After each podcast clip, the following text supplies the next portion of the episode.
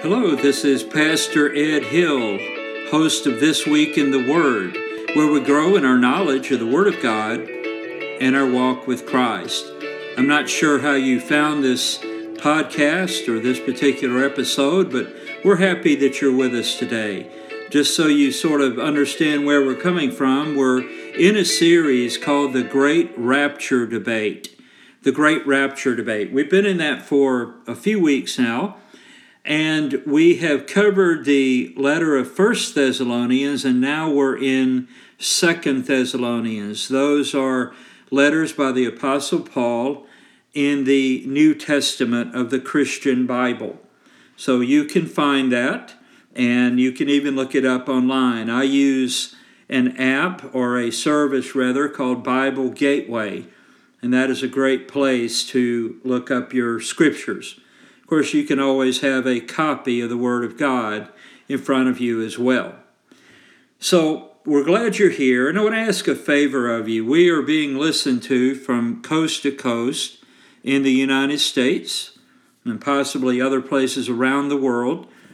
I encourage you to reach out to your Christian friends, family members, co workers. Let them know about the podcast if there's anyone that you would like to listen to this podcast, just tell them to find it the easy way. Type in their search bar dredhill.podbean.com. That's D R E D H I L L dot P O D B E A N dot com. And that'll take uh, anyone who does that, it'll take them right to the podcast on the Podbean platform. All right, enough of that. So let's go to Second Thessalonians. Second Thessalonians, and we're going to start in verse 1 of chapter 2. Now, a little bit of background and a few things of interest that will help you understand more of what we're going to see today. Paul, Silas, and Timothy had started the Thessalonican church.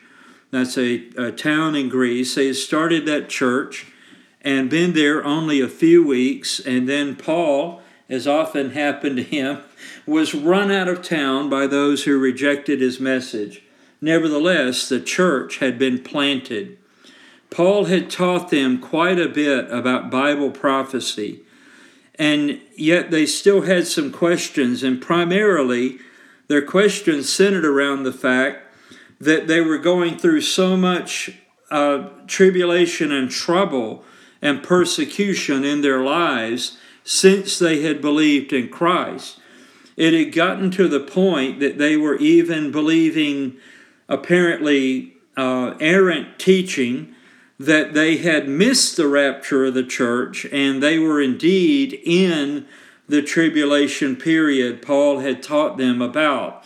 And I would assume from that that they felt like there was no hope that they had missed the rapture of the church and they were going through all of this persecution and trouble. And Paul has written back to them in 1 Thessalonians and then again here in 2 Thessalonians to correct that fear and that worry. Now, there's no way in the next one hour that I'm going to be able to bring you completely up to speed on, on hundreds of details about future Bible prophecy. So I would direct you to previous series I've done in this podcast this week in the Word. You can go back to almost last year about this time and listen to our podcast series called Future Trends. And that ran from April 26th to about June 30th. It's still available. Just go back through the titles and you'll find it. And then we touched a lot on some of these themes in a recent series entitled Deep Church. And that was not very long ago, probably, uh, I don't know, about uh, two months ago, I think. So you can find more about that uh, on, the, on the podcast listings if you go farther back. If you go all the way back to March 30th, 2019, in our series on the Gospel of Mark, in that particular episode, March 30th, 2019, I cover in some detail what Christ had to say himself about future Bible prophecy and last things. But I want to up the ante, so to speak. I want to heighten your interest in what we're about to go over as if it's already not high enough. I'm sure it's very high. This past week, I was in a famous fast food restaurant which serves large hamburgers. And while I was in there, there was an internal feed, I believe, from that company that had like, um, you know, c- current contemporary music on it, uh, meaningless information about irrelevant people, you know, artists and so on on it.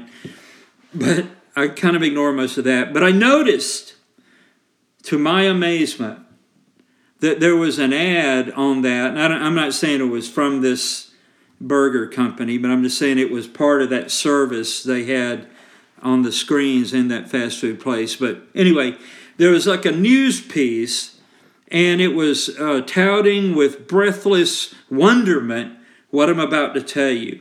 It was explaining that Amazon is about to launch its first cashierless, that means no cashier, cashierless grocery store, and they were going to base it on Amazon Go. But this would be a grocery store that would even have produce in it and all the other things you buy when you go to a grocery store. But here was the neatest part about it they were excited that you would use an app to pay for your groceries, and you even had to use an app to enter that store.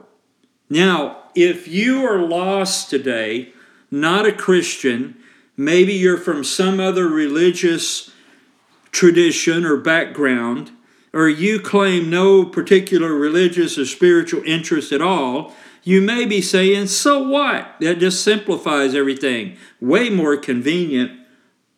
hey, in the Bible, the Bible predicts a scenario where that would be perfect for the coming world ruler to control who buys and sells, which is a future Bible prophecy. And we're going to see that person introduced right here in Second Thessalonians chapter 2. And when I saw that, I thought, good night. I mean, are, are things being set up or what for this to happen?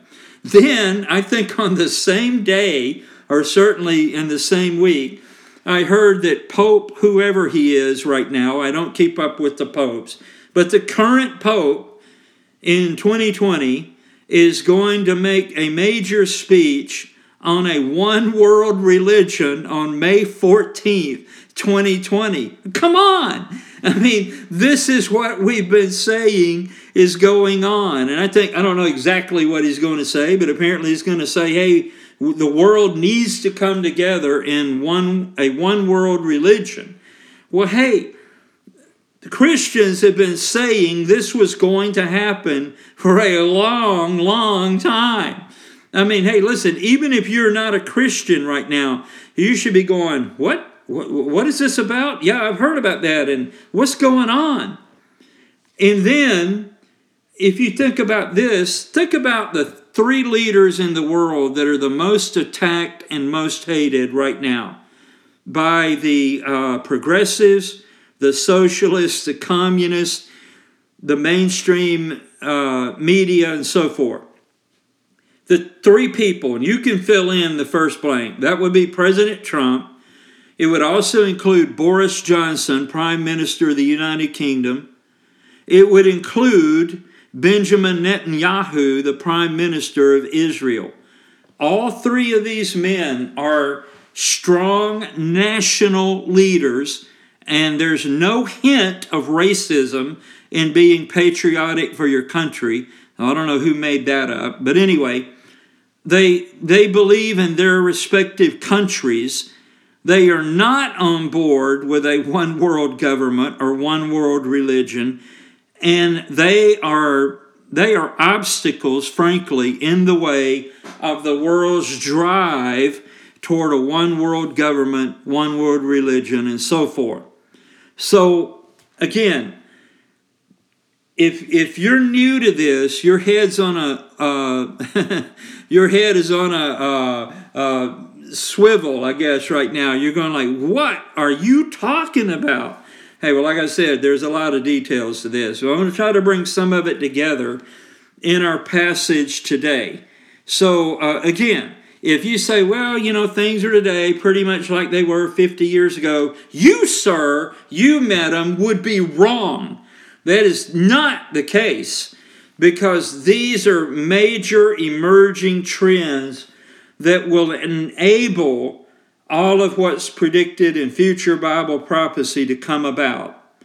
And the fact that you have Israel, which was dead as a nation, which was resurrected on May 14th, 1948. And it's interesting that the Pope has given his speech on May 14th. That's interesting to me.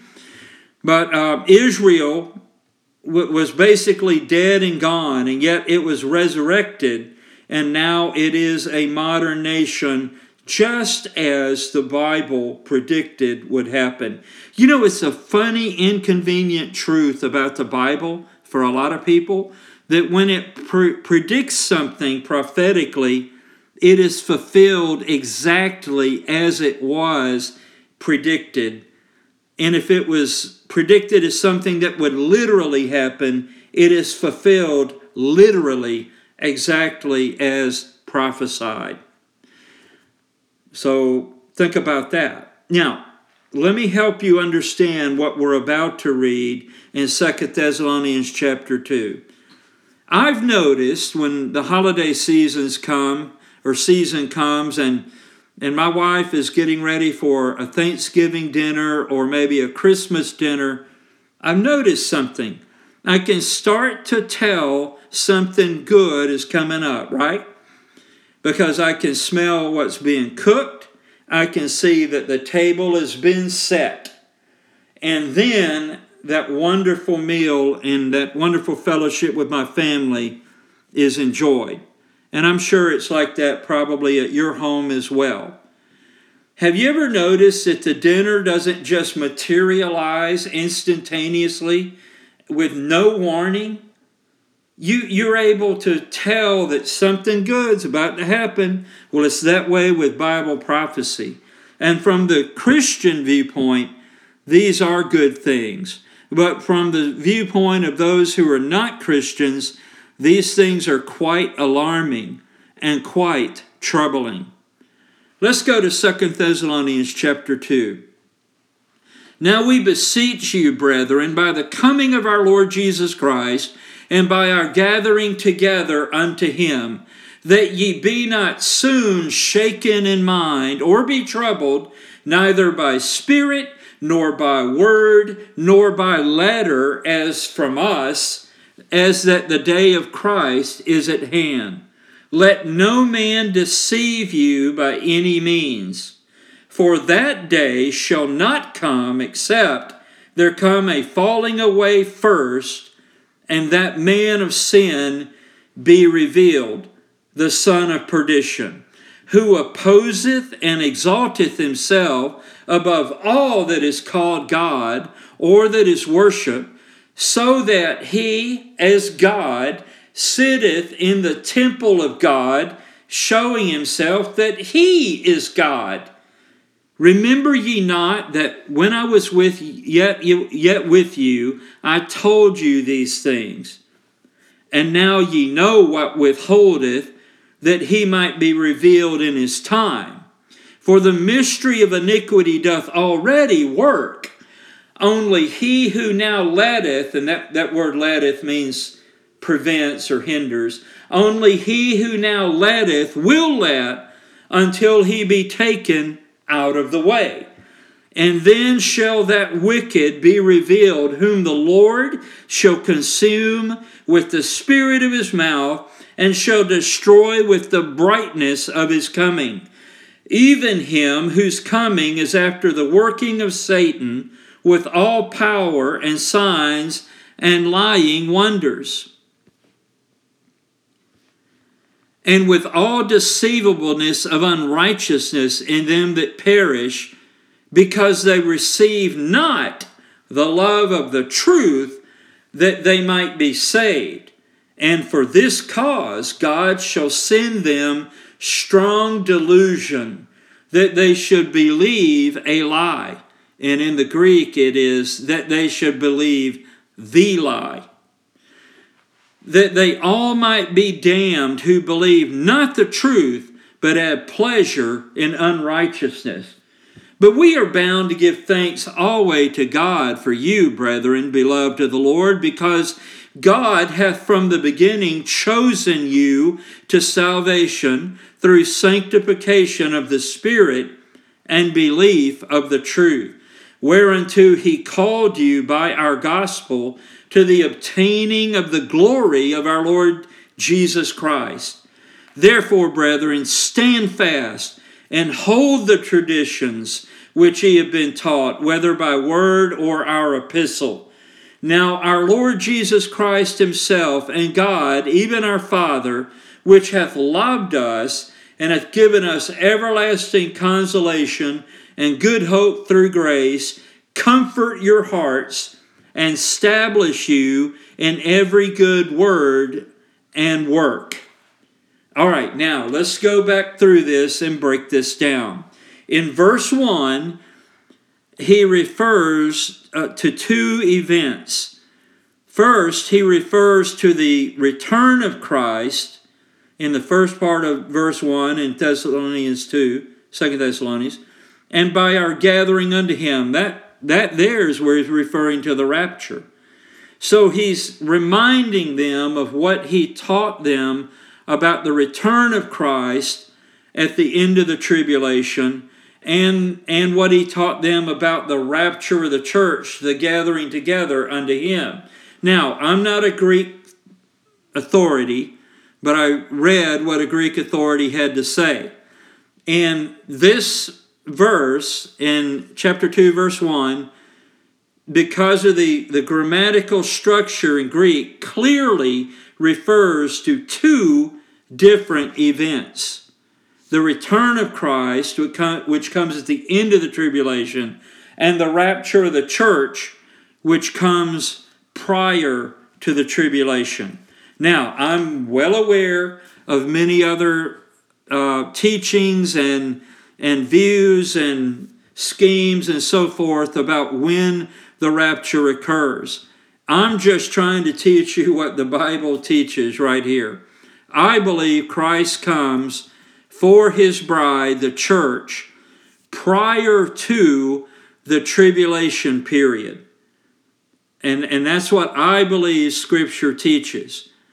How else would they be comforted? Like he says at the end of this chapter, would it be a comfort to you to find out that even though you were saved, yep, you're going through the tribulation where the wrath of God is poured out on the earth? That just doesn't make sense to me. So he refers here for sure toward the end of the verse to the rapture of the church. And he explains that there's that they know about these things. It, it isn't something that he has not taught them about, and they need to remind themselves about this. There's no need to be deceived, and there's no deception that should be possible because he has explained this to them. Now, let me make the rapture fit into the whole subject of the last days. I believe, although I, am not setting a date for the rapture, I believe from what I see going on around me in the world, I see the table being set for dinner, so to speak. As I see all of that coming together, and we'll mention some more about that as we go in this episode, I just have to think, man, you know, the rapture could come at any time. So if you're not saved today, you need to get saved. You need to trust Christ. There's no guarantee the rapture won't happen tonight or next week or three months from now. It may happen a decade from now. We don't know when, but we can see the table is being set.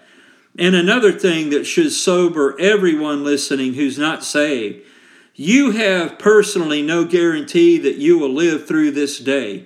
You do not know if you will be alive this time next week or five years from now. There's no guarantee that you'll have a second chance like if you don't receive Christ now, that you'll have time later. The right time to get saved is right now. Today is the day of salvation, the Bible says. But the rapture, uh, some people criticize the idea of a pre tribulation rapture. They criticize that and say that, that we're talking about some secret rapture. Well, I don't think it'll be very secret. I think it'll be a globally acknowledged event. Now, I don't know if the world is going to understand what happened, but a lot of people will be able to put two and two together, especially people who are around Christians and raised in churches when they were young. They're going to say, This could be that rapture thingy I heard about. Yeah, it could be. the rapture is going to be, I believe, a global event that the world will, will scramble to explain or dismiss or cover over or hide or something, but it's going to be obvious to the entire world that the common denominator between all the people who are no longer here is that every single one of them profess to be a believer in Jesus Christ. Even though they came from the Far East, the Near East, the Middle East, North America, South America, Antarctica probably, the Arctic Circle, everywhere in between, Europe, Africa, Asia, even though people will disappear from all over the globe because the Lord takes them out of this world. And by the way, don't let that blow you up. I mean, if you can watch Star Trek and see people be uh, beamed down and beamed up. I mean, if man can think of that, God can certainly snatch his church out of this world. That is not too big of a problem for God, I can assure you. And it's happened before. It happened with Enoch in the book of Genesis, it happened with Elijah the prophet. I, I believe that you could say, in, in essence, Christ was raptured when he ascended back into heaven after the resurrection. Uh, Paul may have experienced that when he had the heavenly vision. So, any, anyway, what I'm trying to say is this is not an unheard of event in the Bible and in, in history from Bible times. So, this is a global event, and I think the world will have to work really hard to come up with some type of alien global warming, climate change, uh, some new weapon one of the countries has or whatever. They're going to come up with some explanation for that, but uh, whether that's believed or not, it's going to open the door for some things to begin to happen. And, and you'll see why as we go through this lesson today. So he talks here in verse 2, he says that ye be not soon shaken in mind. It means the idea of just to be rattled to the foundation, shocked, soon shaken in mind, or be troubled, neither by spirit, nor by word, nor by letter as from us, as if the day of Christ is at hand. Now, that's specifically speaking there about what we call in the Old Testament the day of the Lord. It's not the rapture of the church referred to right there. It's the day of the Lord, that extended period of time uh, especially that runs during the tribulation period, that seven years before the return of Christ to take over the wreckage of planet Earth and fix everything. And basically, that will run on seven years, and then he comes back, and there is judgment that follows that. Well, what they were worried about is they were in that time. And Paul says, No, that, that you're not in that time. And he, and he says in verse 3, Let no man deceive you by any means. So there, there's no need for them to worry, and there's no need for them to be deceived.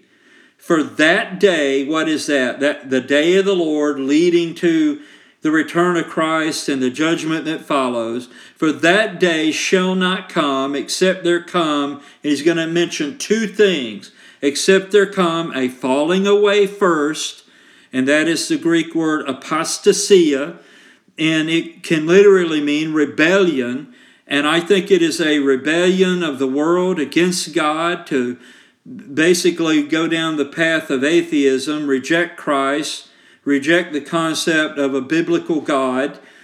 And it also clearly, I believe, as, as you'll see if you go back and listen to Deep Church, it clearly refers to the apostasy, which there is a, a uh, an article here for the apostasy. It's the one he's talking about, where the professing church denies Christ and is ashamed of his words.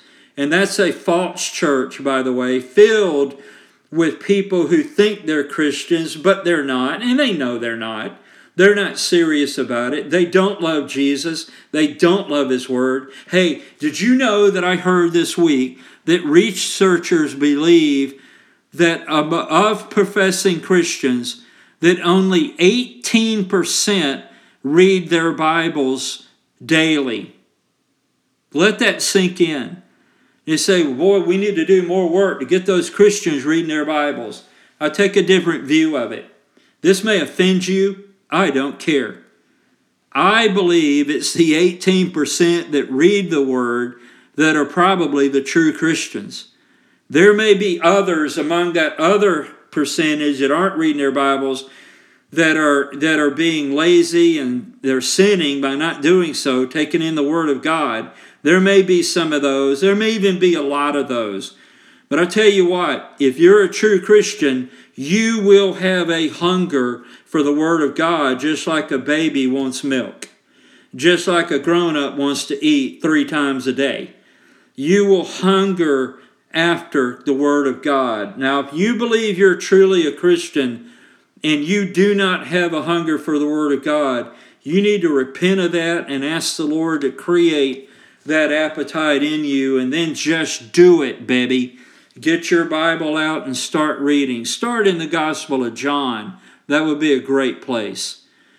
So there's going to be the falling away first, the apostasy first, and that man of sin be revealed. That is the Antichrist, the son of perdition. So the apostasy and the Antichrist. Both of those have the, the definite article the in front of them. So listen, when you have false teachers or well meaning people who are not versed in the Word of God teaching you something like, well, you know, there's just like this antichrist attitude and system in the world. Well, that's true.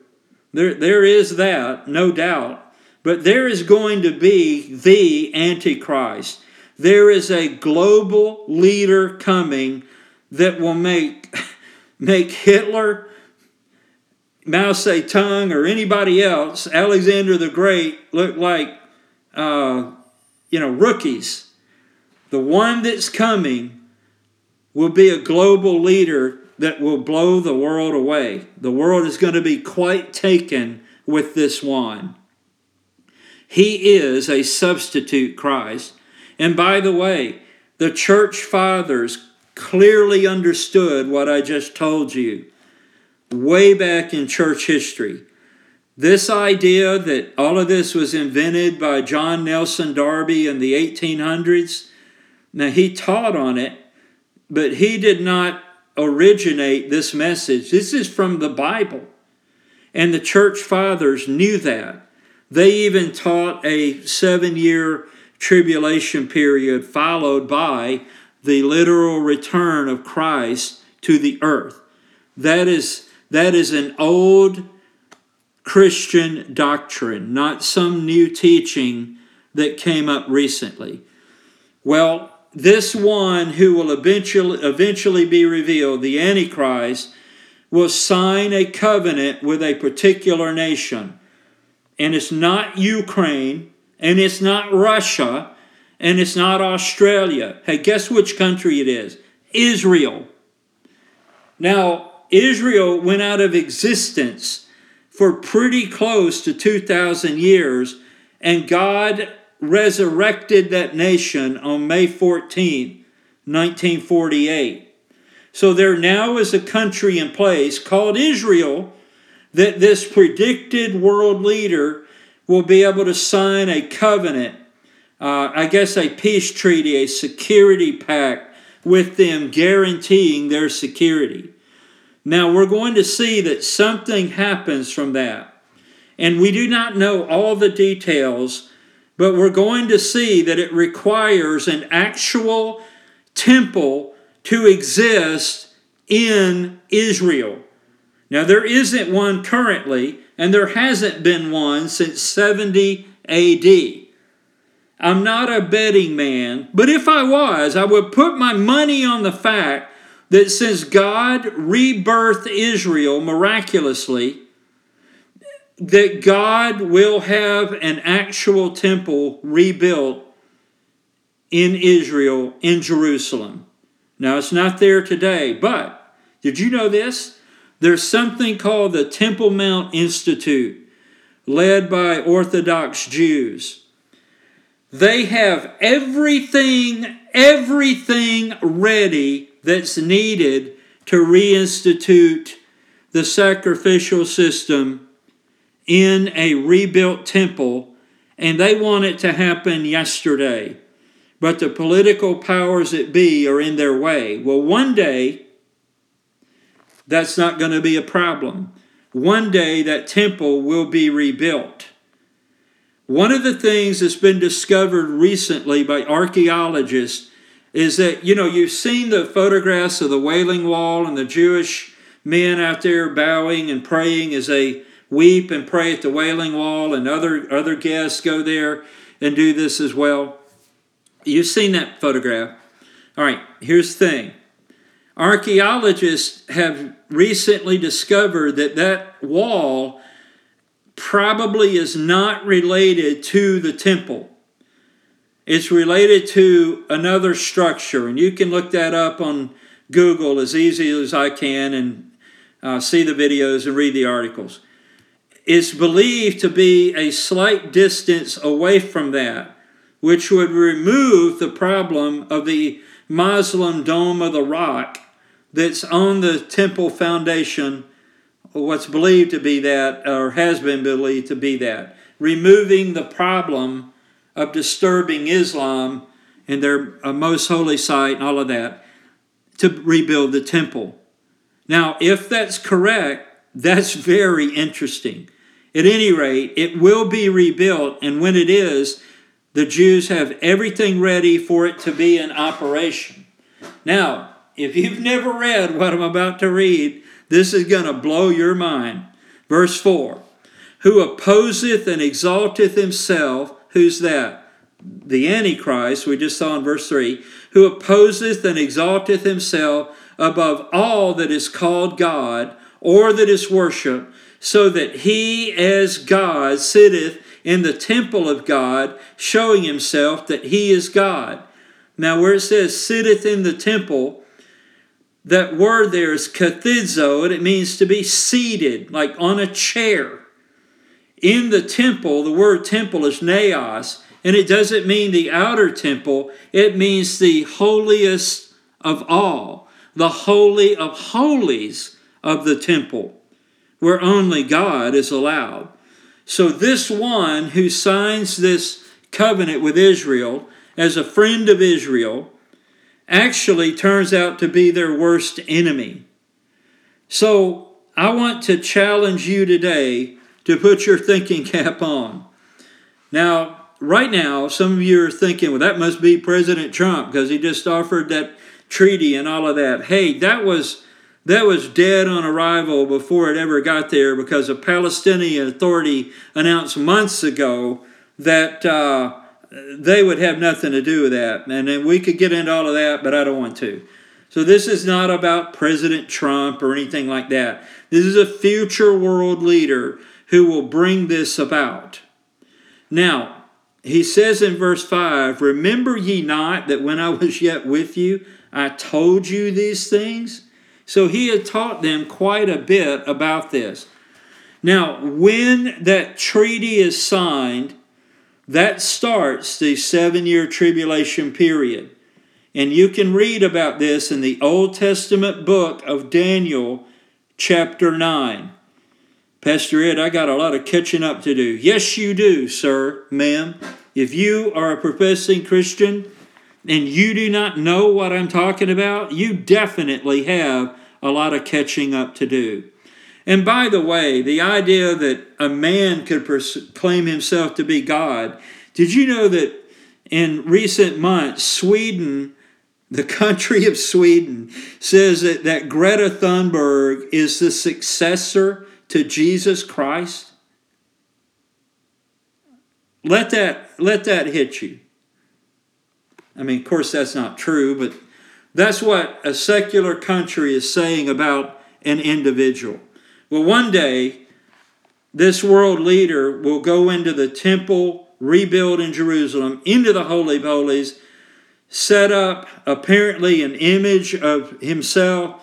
The false prophet will lead in that, and that's when the last three and a half years of the seven year tribulation period commence. The time that Jesus himself called the Great Tribulation. He said about that time that there was never, never had been a time like that on the earth, and there would never be a time again like that on the earth, like as bad as that three and a half year period. The Great Tribulation would be. Well, when he, this false leader, goes into the temple and does this, that starts the Great Tribulation, the last three and a half years of the larger tribulation period. That's when you see the false prophet, which may be well well be the leader of the Catholic Church or somebody like him, somebody in charge of this new one world religion, whoever that might be.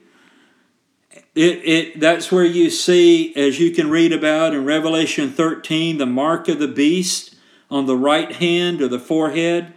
Well, Ed, that's just like uh, fairy tale stuff. I don't think so. Uh, I, I believe it is again Sweden. I believe I'm correct on that country.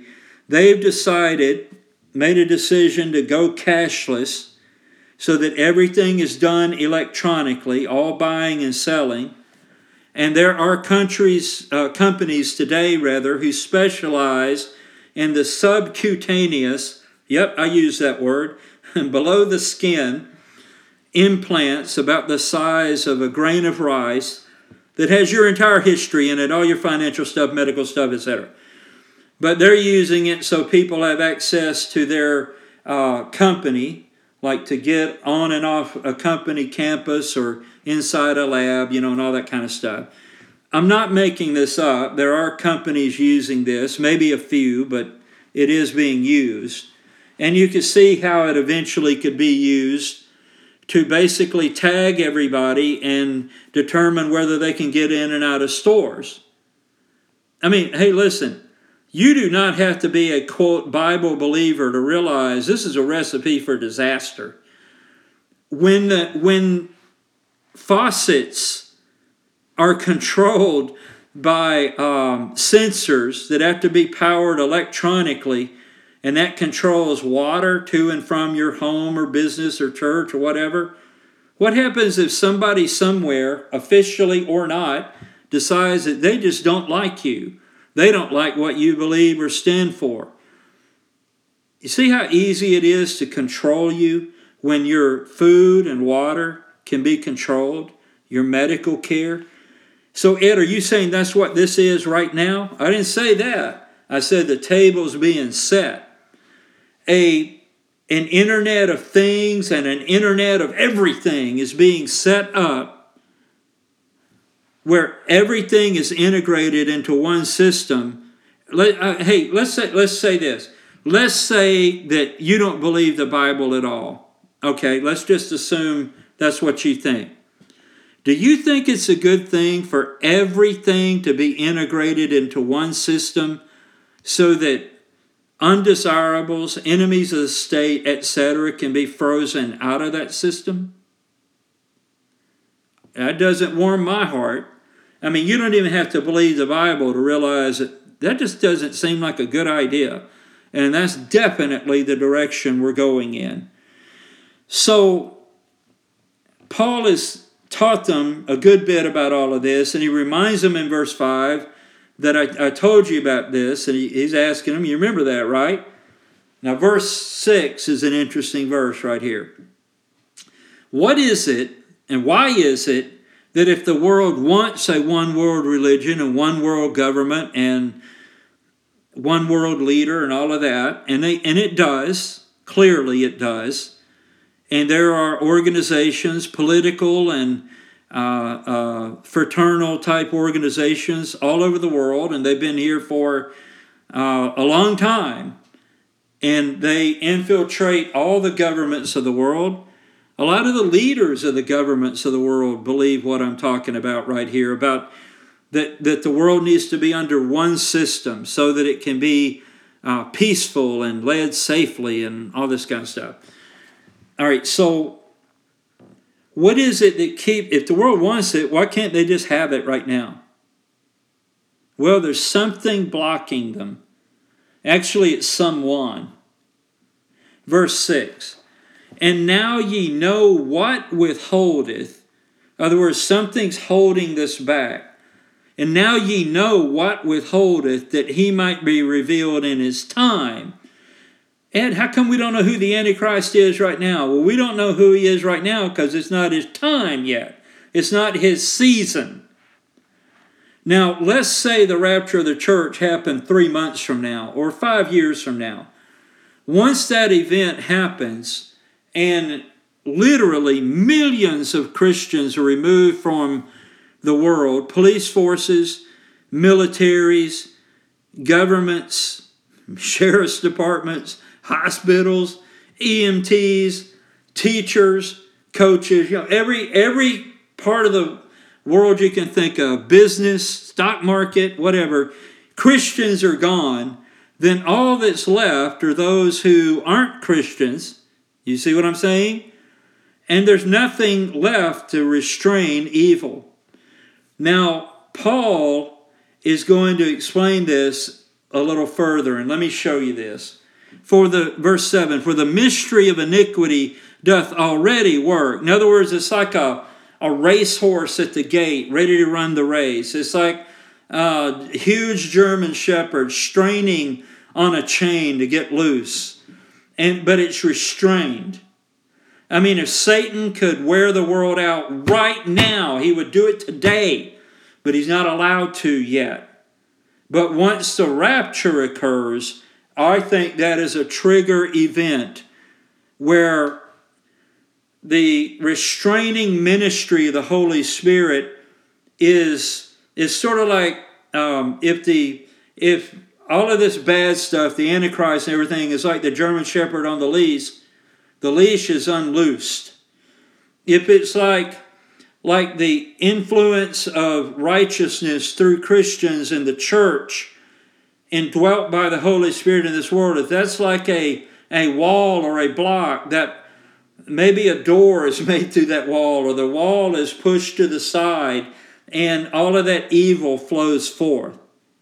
I mean, you think the world is bad right now? You ain't seen nothing yet, buddy. Wait until there's nothing and no one to restrain evil. So, I do not believe the Holy Spirit, if you want to get real technical and theological, is taken out of the world. The church is, but certainly his restraining ministry is uh, like stands aside, is the idea so that all of this can go forth.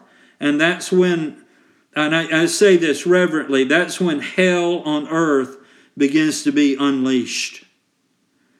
For the mystery of iniquity doth already work. Only He, and that's a personal pronoun, He, the Holy Spirit, only He who now letteth, and remember that word letteth means like to, to hinder or restrain. Only he who now letteth will let until he be taken out of the way. And then shall that wicked be revealed. This is the Antichrist, whom the Lord shall consume with the spirit of his mouth and shall destroy with the brightness of his coming. You know, we have all these ideas and movies about the Battle of Armageddon and Satan using the Antichrist and the armies of the world to fight the return of Christ. And I'm sure they will. I have no doubt they will. But you know what? The Lord Jesus Christ is so completely powerful that all he has to do is show up and it's lights out for the Antichrist. There's no like struggle when Christ comes back. No matter what Satan tries to do through the Antichrist, and he, he will literally indwell the Antichrist in the last three and a half years. No matter what he tries to do, when Christ comes back in the return of Christ, the second coming, he'll be destroyed and he'll go into the lake of fire. I mean, it's not going to be some gigantic struggle of the ages like people talk about. Jesus is God. Game over. Game over. So if you're not a Christian, then by default, you're casting your lot with the Antichrist, right? So you need to choose in Decision 2020. Is it going to be Jesus Christ or is it going to be the Antichrist? And, and not choosing Jesus is putting yourself on the side of the Antichrist. Now, who wants to be on his side, right? So you can kind of see a little better what's happening. And Jesus talked about a period of time, that great tribulation, when even those of your own house would turn against you. And I believe that means people. But I, I was thinking recently how that, hey, that could also be things namely Alexa, Echo, Siri, you know, our phones, our devices. Oh man, you know, we're being surveilled all the time. All you have to do is have the wrong type of government, the wrong type of leader, get solidly in control of all of this technology and use it for evil, and there's no escape. Let that sink in. There's even a threat from predictive artificial intelligence, predictive AI. Ed, you conspiracy freaks freak me out. Hey, well, then although I'm not saying they believe everything I'm talking about here today, uh, the predictive AI thing, then you can count Elon Musk, Bill Gates, and Stephen Hawking's in that crowd because they saw, they see, Hawkins has passed away, but the, the other two see the threat this can be to mankind, that it can get completely out of hand especially when you think of robotics. And if I'm not mistaken, I, I believe it's Elon Musk believes that robots are not the way to be going. And these are super smart people, man. So who are you to sit there and say, oh, this could never be? Because brighter minds than yours and mine are saying, hey, this is not going in a way that's good for mankind. Well, the Antichrist will take full advantage of, of all of these things to be used to, to grow his world government and protect it and root out everyone who's against it. Wow. I know this is a dump truck load. I know it's heavy. So we see that the rapture is coming, and I believe that's tied in with the restraining ministry of the Holy Spirit being uh, like standing aside so that evil can be unleashed and the great tribu- the, the tribulation begins to unfold and the worst part of it is the great tribulation where the antichrist proclaims himself to be god demands beast worship and it, there, we are told in revelation 13 about the image of the beast and I, I heard about some information this week and i thought Man, that, that makes all of that make even more sense of how that could be. And I can't remember what it was. It'll come back to me later. I'll remember it. But, uh, you know, even the idea of when Christ comes in the second coming, the return of Christ, that every eye will see him. Even Bible believers have puzzled for centuries about how could that be possible, especially when we find out that the world is a, is a sphere, right? A globe. Well, amazing as it might seem, just about everybody in the world has a cell phone, and cameras are being put up everywhere. So, although I've never doubted it, I mean, it's easy to see now when Christ returns how every eye will see him. I mean, we used to say back in the day, well, that's because of, you know, global network television. We don't even need that now. You could just see it, uh, you know, through your, your devices, right? You see what I'm saying? So uh, there might be something to this. What you think? Uh, there is, and I'm warning you. All right, so let's go to uh, verse. Uh, let's go back to verse 9. I want to hit that a little bit. Even him whose coming is after the working of Satan. the Satan will be using the Antichrist with all power and signs and lying wonders, and with all deceivableness of unrighteousness in them that perish. That's lost people. Because they receive not the love of the truth that they might be saved. Have you been rejecting Jesus, rejecting Bible truth because you love your sin? That verse is talking about you. And for verse 11, and for this cause God shall send them strong delusion. Did you notice there that God sends that strong delusion? Why? Because if somebody has rejected Christ, at some point that, that open door of grace, of salvation, closes. And during the tribulation period, although there will be many people saved, for sure there will be. There will be a, a great soul winning revival during the tribulation.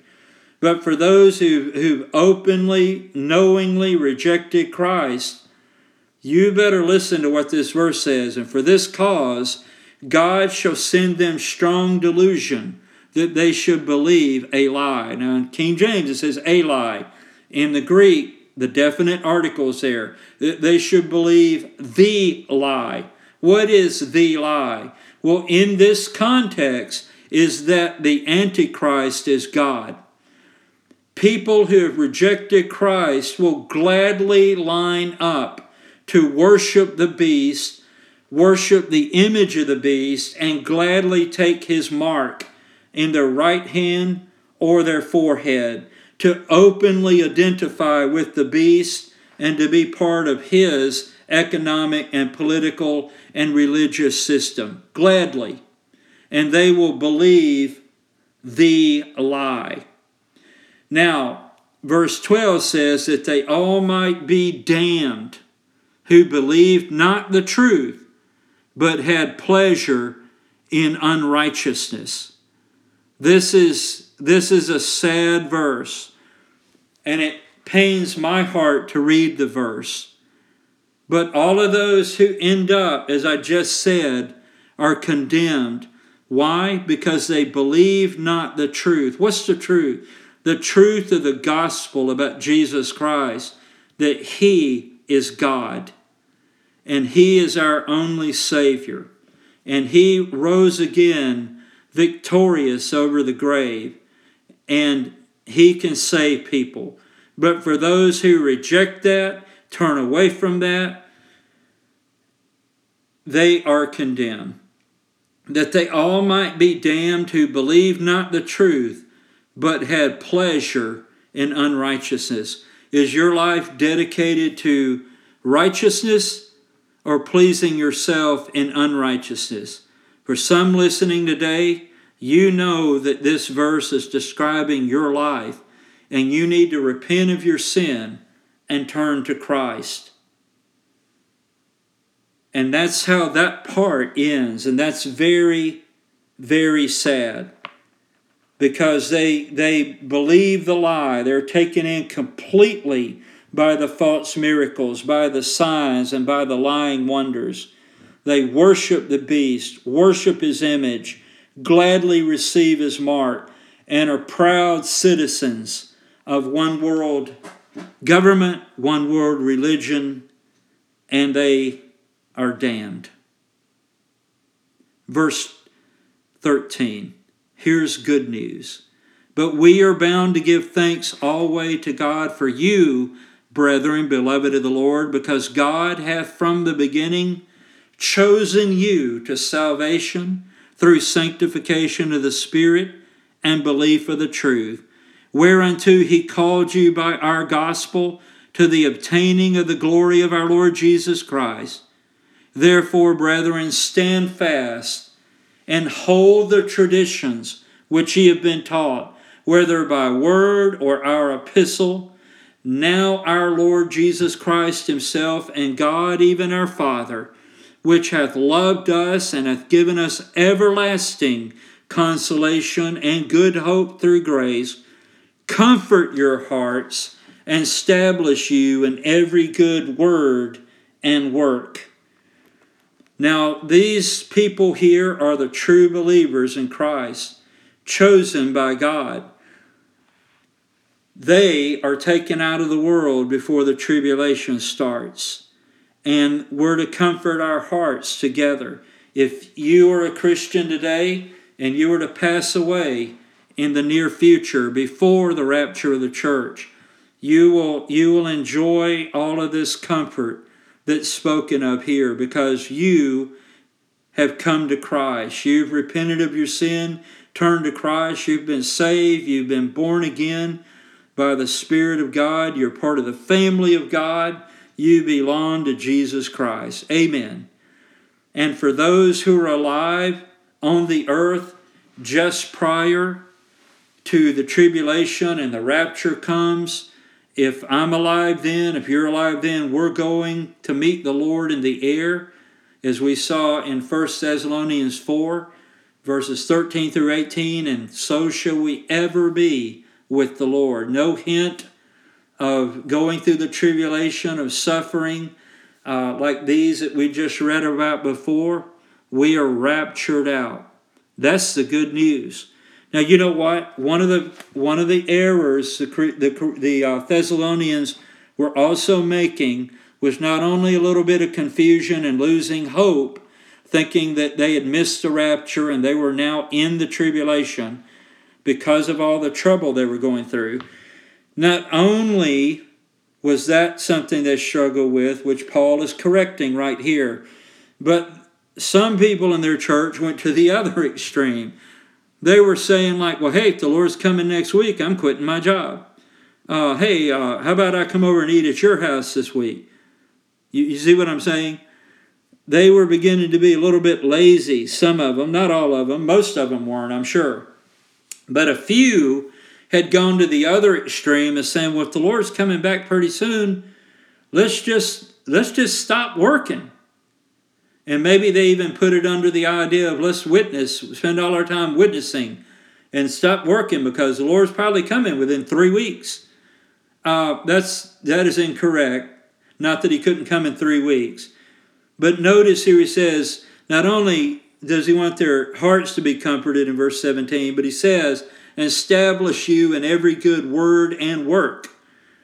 We are to become very stable and dependable and uh, solid in doing our work every day like we should, being a good witness, a good citizen, a good neighbor, a good Christian we're to, to be very serious about being all that we can be in the power of Christ, even though we don't know when the rapture is going to happen.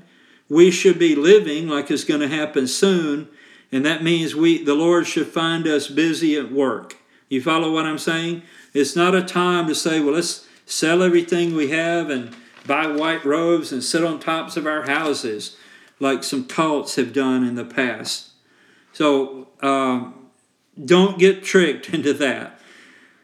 Whew, I put a lot of energy into this, and if you listened all the way through, you get a blue ribbon. You've, you've done well to go all the way through this with me. But I'm so glad you stayed with me. And we, hey, you know, we got it in in about an hour. That's pretty amazing. But there's hundreds of details that I did not cover in this hour, and you're going to have to do some homework on your own. And I know you can do it because the Lord will help you do it. Hey, listen, if you're not a Christian, you have spiritual questions, you want to be saved, you want to grow in your faith as a Christian, I'm going to give you a number you can call during business hours, Eastern Time in the United States. And that's Monday through Friday. You can call 888 537 8720. 888 537 8720. You can get your spiritual questions answered by calling that number. It's free. You know, you're not going to be charged anything to make that call. And uh, if you're at the point where you realize you're lost and you need Christ, you need to repent of your sin today and trust Jesus Christ today as your Savior and Lord. Well, thanks again for listening. Please tell others about the podcast, www.dredhill.podbean.com. We can be found on Spotify, uh, Google Play, Apple iTunes, iHeartRadio Podcast, and other places as well. Thanks again for listening. I look forward to the next podcast with you. God bless you richly, is my prayer. Amen.